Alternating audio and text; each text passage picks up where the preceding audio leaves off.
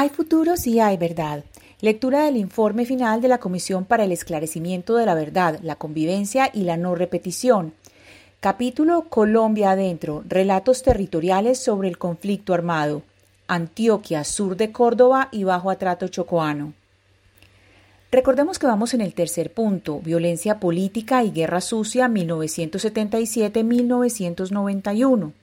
Ayer habíamos leído el Comité Permanente de Derechos Humanos y Consejería Presidencial para Medellín. Hoy leeremos Movilización Social y Represión en el Oriente Antioqueño. También en el Oriente Antioqueño crecieron el malestar, la movilización social y la represión. En la década de 1970, pobladores de la región se habían organizado para enfrentar los efectos de megaobras como la central hidroeléctrica de Guatapé, la autopista Medellín-Bogotá y el aeropuerto José María Córdoba de Río Negro.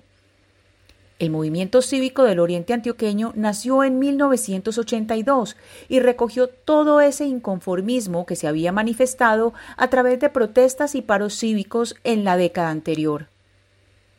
Debido a sus recursos hídricos y a su cercanía con el Valle de Aburrá, el oriente antioqueño fue considerado de importancia estratégica para el desarrollo económico no solo de Antioquia, sino también del país. El movimiento hizo evidentes los daños ocasionados por los megaproyectos y los incumplimientos de la constructora de la hidroeléctrica, Empresas Públicas de Medellín.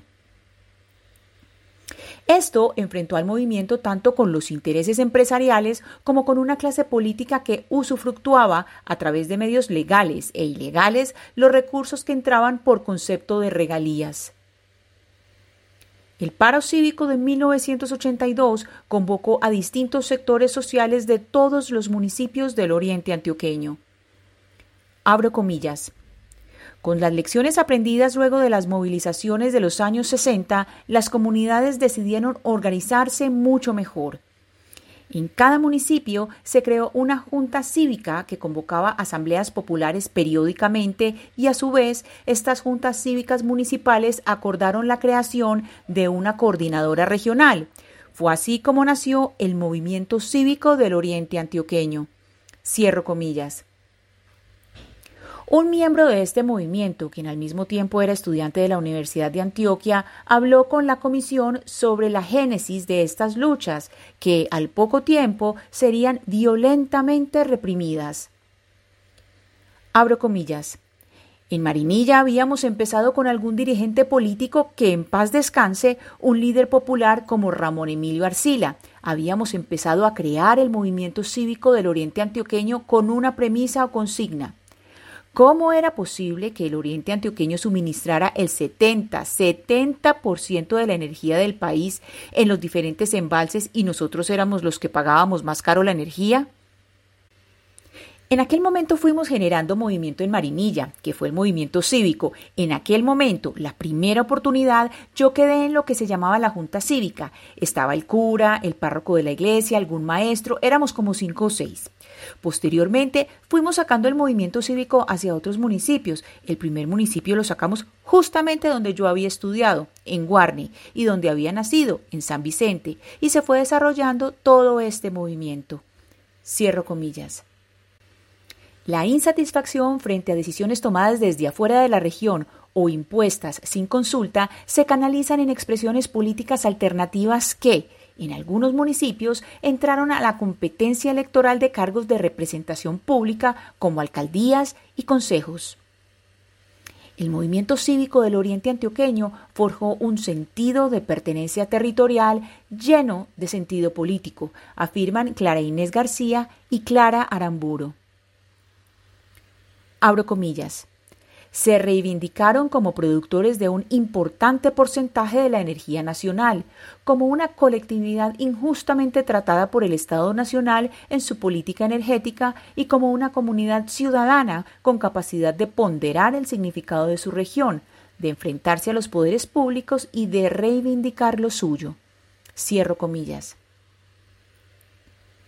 En medio del proceso de negociación con el gobierno de Betancourt, un líder del movimiento fue detenido y acusado de ser parte del M-19.